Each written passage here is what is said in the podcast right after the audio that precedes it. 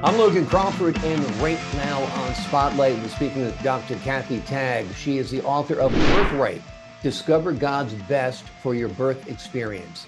It delves into the realm of childbirth, challenging conventional wisdom and offering a faith based perspective on pregnancy and birthing choices. With a blend of medical knowledge and spiritual insights, she equips expectant mothers to make informed decisions and embrace a birth experience that aligns with their beliefs. We're delighted to have this very talented doctor and author join us here today on Spotlight. We thank the team at Good River Print and Media for helping us put her in the spotlight today. And we ask viewers like you to support writers like her by subscribing to our channel. Doctor, thanks so much for being our guest today on Spotlight. Thank you for having me, Logan. Tell us a little bit about your medical experience, your background, that kind of thing, what you do for a living. Sure. Well, I am a chiropractor. I've been mm-hmm. a chiropractor for over 20 years now, and I specialize in taking care of pregnant moms and babies. And I had a journey that where I didn't know anything about birth before I went to chiropractic school. And I had an unexpected um, appointment with a home birth that mm. totally changed my view about birthing in general. Exactly. Now, was this you who had a home birth or a client who had a home birth, a patient? No, it was actually um, my chiropractor's daughter that okay. found herself. She was having number 4 mm-hmm. And unfortunately, things were not going well with the daddy, and she was kind of left on her own. Mm-hmm. And I was the only one available. Wow. so, did you deliver the baby or help with the delivery? Tell us how that went. I was helpful. So, uh, basically my friend Tracy, she's mm-hmm. having baby number four. And she, so obviously she's done it before. Yeah. And in her paradigm, she had never been to hospital to have a birth. Right. So she really just needed someone to be there to be supportive because you should never be alone in that situation if you can help it. Exactly. So she basically just told me, you know, I just need you here to do what I tell you to do and help me. That's amazing. so from that point going forward, it changed the way you looked at pregnancy and childbirth. Oh, a- absolutely. Because before then, right, I I did grow up in the so-called medicine cabinet. I didn't know that there was that much else out there when it came to birthing. Mm-hmm. And so, you know, you see, you can see the movies, and you know, it's like a crisis mode. Everyone's freaking out, and um, and it wasn't that at all. It was very calm and it was a beautiful experience. And i thought you know it doesn't necessarily have to be easy like that for everybody. I'm not saying that's right. like that for everybody but it was definitely a total opposite than what i had heard of and seen thus far. Exactly. So your paradigm shift meant that you started viewing pregnancy and childbirth as more of a natural process and less as a medical episode. And uh, yes. Uh, yeah. So, um, unfortunately, in the United States, mm-hmm. we have, we're not doing very well with infant mortality or maternal mortality for that matter. Mm-hmm. And so in 2020, there was a study that came out that ranked the United States 50 out of 195 other developed nations in infant mortality which means that you could go to 49 other countries and have a better possibility of your child surviving the birth process. It's just that's a mind blowing statistic. And is it mostly because women are not getting the care they need during their pregnancy?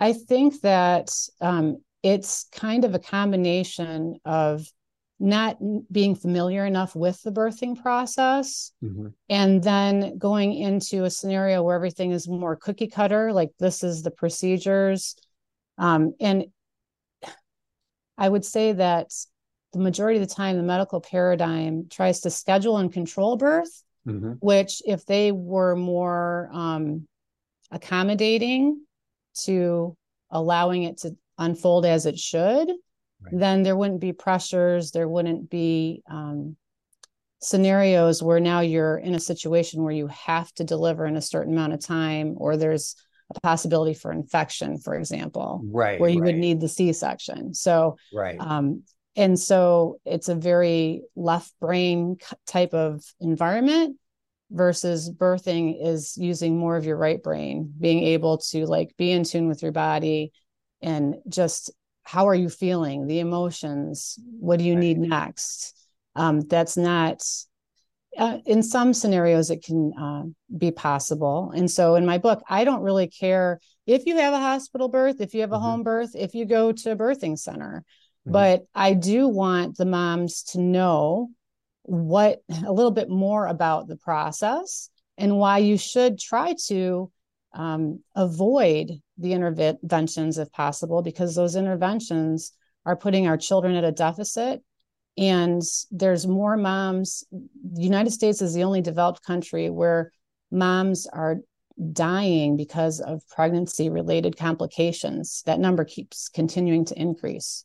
Yeah. So it's not, you know, the the false sense of security that uh, we get like, oh yeah, you know, everybody goes to the hospital, so I'm going to go to the hospital. Right. Right. You shouldn't have that um, that false sense of security with that security blanket for some moms and babies is turning into a grave blanket, and I want to stop yeah. that. Yeah, it's scary. And when you, you know, I've gone, I am a father of three children and uh, was there every step of the way. And when you are in the hospital, I was more of a natural, holistic approach person. My, their mother was not. Um, so we, you know, you come in, it's the anesthesiologist right away. You know, she's pushing a cart and she's telling you the cocktails of whether it's going to be an epidural or whatever. Sure. And once you get the epidural in you, now labor has slowed down and the contractions have slowed down. Now they need to give you some drugs to induce those contractions again. And then they need to break your water. You know, it becomes this whole thing where, you know, it's an escalating process. And like yeah. you said, sometimes it's needed. Sure. And you need to be at a hospital. Sometimes you don't. Let's talk about your book, who it's aimed at, why you wrote it, and what people will get from it. Sure. Well, I wrote it for anybody that is expecting to mm-hmm. have a baby. Um, you know, maybe you're freshly married and that's going to be the goal sooner or later is to start a family. Basically, just trying to get the word out to know more about the process. You know, women have babies every day, but that doesn't mean that you're having a baby every day. Okay, exactly. so unless so unless you are around a lot of people that are having babies, and are able to talk about that all the time and not just hear the horror stories yeah um, it's basically encouraging the conversation to start and it can be for um, you know women that want to have babies. It can be for women that had babies and want the younger generation to know better about right. it can be better. So it, basically it's for families whether you're starting your family or if you're trying to pass the baton of knowledge to the next generation. Absolutely. And what to expect when you're expecting has been like the bible for pregnant women for decades. Sure. but what i find interesting about your book is that this is more spiritual and yes. there's a faith element involved as well that you obviously don't get in the other book tell us a little bit about how you incorporate faith and spirituality in this whole pregnancy birthing process? Well, sure. So the birthing process is definitely a self discovery process as well.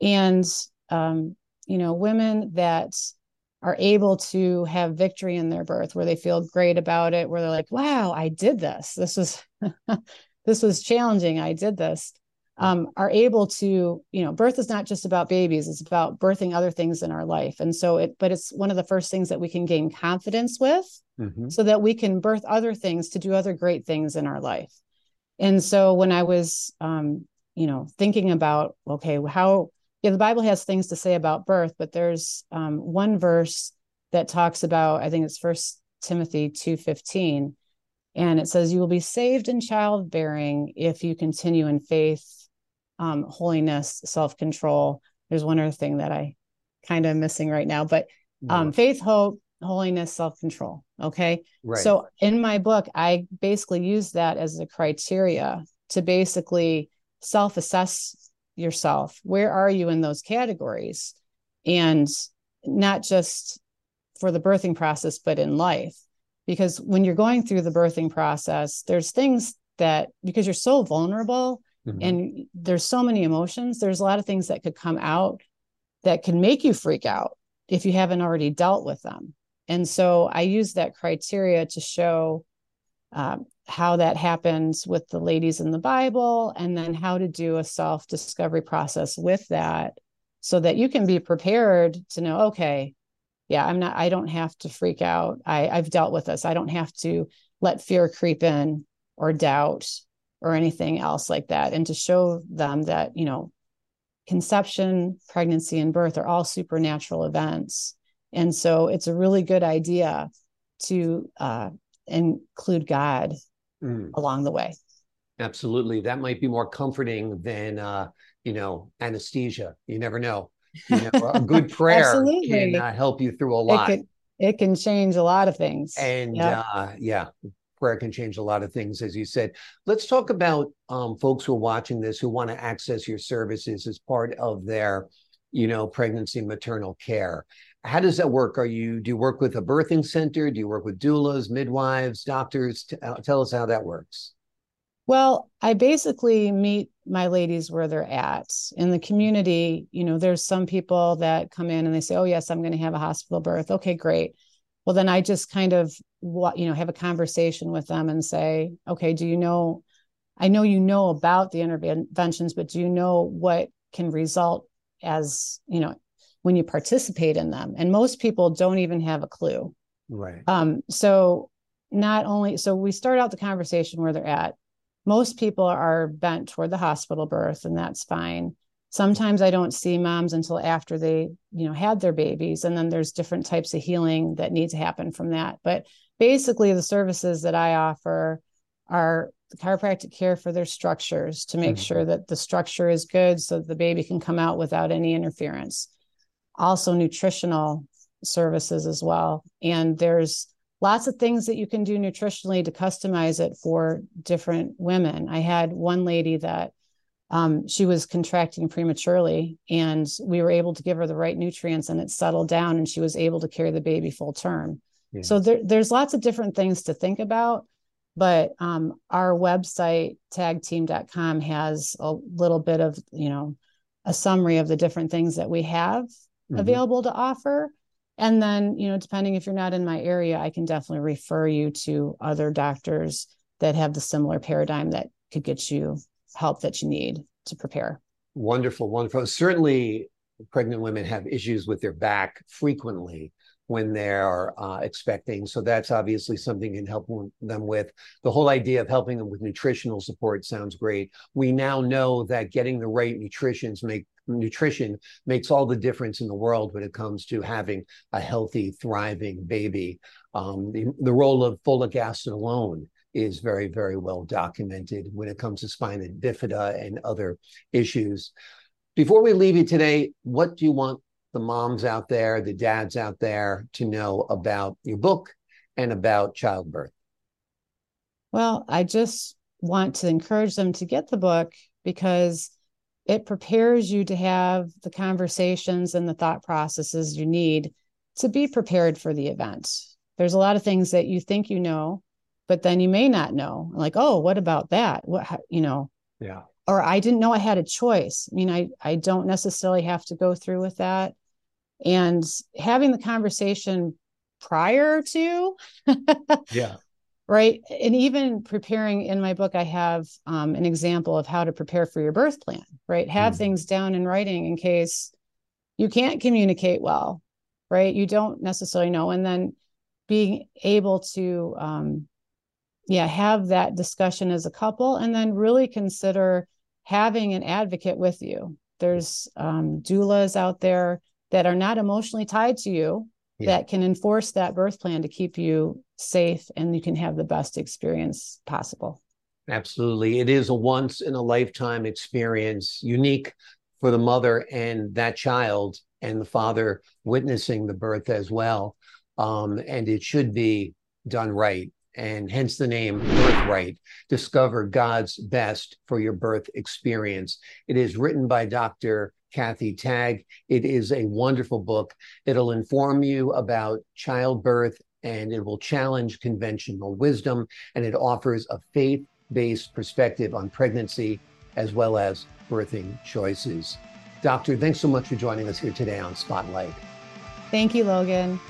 My pleasure. And to the folks at home, I'm Logan Crawford, thanking you for your time this time until next time on Spotlight.